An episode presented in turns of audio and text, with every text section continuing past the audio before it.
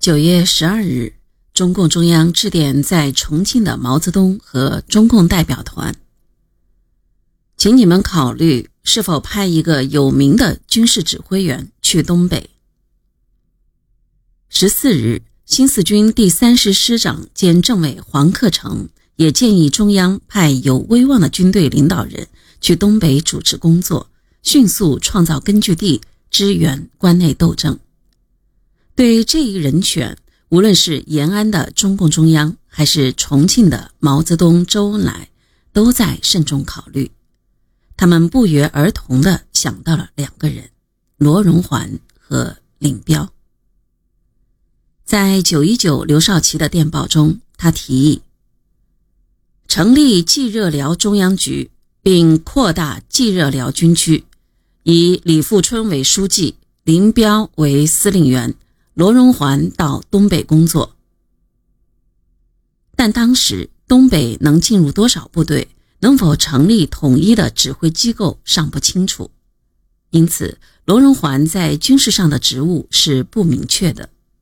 当时提到热河及察哈尔两省，实是我必须全部控制；而提到东北时，只说东北全境，我亦有控制可能。中央将林彪放在冀热辽，是考虑到冀热辽的重要战略地位的。位于东北大门口的冀热辽，是时机成熟后出兵东北的最重要的通道，同时也是堵塞国民党军从陆路进入东北的最直接的方向。在九月十七日的电报中，中央是这样说的：“我们必须在冀东热河。”控制重兵，除现在派去东北部队外，必须囤积至少五万重兵在冀东，以备红军撤退时能抢先进入东北。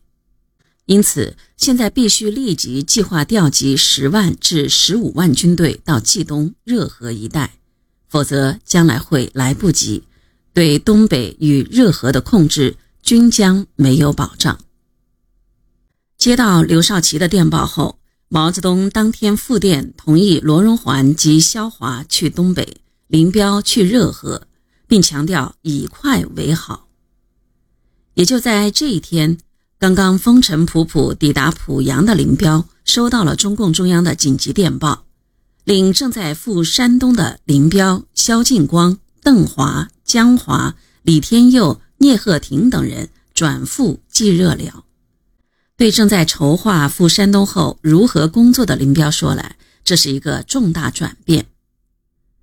有一种说法说，林彪接到电报之后，在大家议论纷纷的时候，自己一言不发，将战马牵了出去，骑上马独自向前走去。出了村子，有两条路，一条向北，一条向东。林彪径自走上了向北的道路。后面紧跟出来的人一看就明白了他的意思。其实林彪并非接电后即向冀东出发，中央的电报没有明确说让林彪即刻去冀东，导致他经过考虑决定不去山东，径赴冀东。九月二十二日，他致电山东局、华中局，并转中央说：“为坚决执行军委的意图和任务。”你由此间经冀中直到冀东，布置冀热辽一带地方工作，发动群众，组织武装，并准备和训练军队、建设炮兵，以及进行布置战场等工作。因此，我及萧劲光等为争取时间起见，你不去山东。二十四日，他又致电军委。表示将以最大努力来完成中央所给之重大任务，并告动身具体时间。我与萧等现在濮阳军区，你二十五日动身经冀南、冀中、冀东，需时月余可到。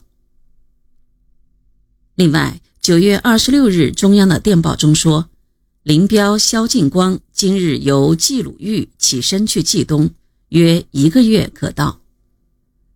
十月一日，在中央给重庆毛泽东、周恩来的电报中，则称，林彪二十三日由濮阳北上，预计到南宫改乘汽车达固安，而后再步行到冀热辽军区司令部。这些说法虽不尽一致，但可以说明林彪在濮阳是停留了几天的。